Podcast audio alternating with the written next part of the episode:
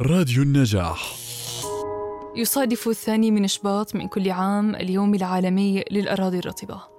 فيما تعرف الأراضي الرطبة بأنها مناطق الأرض المغطاة بالمياه العذبة أو المالحة التي تتميز بأنواع تتكيف مع الحياة في بيئة مشبعة. فهي تحلى وتسمح بنمو النباتات الجذور أو الراسية مثل زنابق الماء. وأيضا النباتات الطافية مثل طحلب البطة. وتشكل نسبتها 6% على الأقل من الأرض تتعدد وظائف الأراضي الرطبة الأساسية إلى التالي تنقية المياه، التخزين، الإنتاجية الحيوية ومسكن الحيوانات البرية.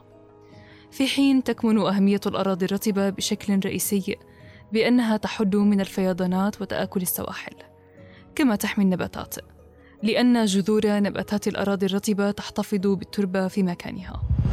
تتعرض الأراضي الرطبة للاستنزاف بسبب الأنشطة البشرية التي عملت على زيادة التلوث للحد الذي أدى إلى انخفاض في جودة المياه والنوعية المتاحة.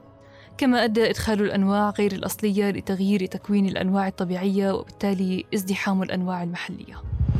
يهدف اليوم العالمي للأراضي الرطبة لزيادة الوعي بالأهمية الكبرى التي تمثلها الأراضي الرطبة في حياة الإنسان ووظائفها الحيوية بالنسبة لكوكب الأرض.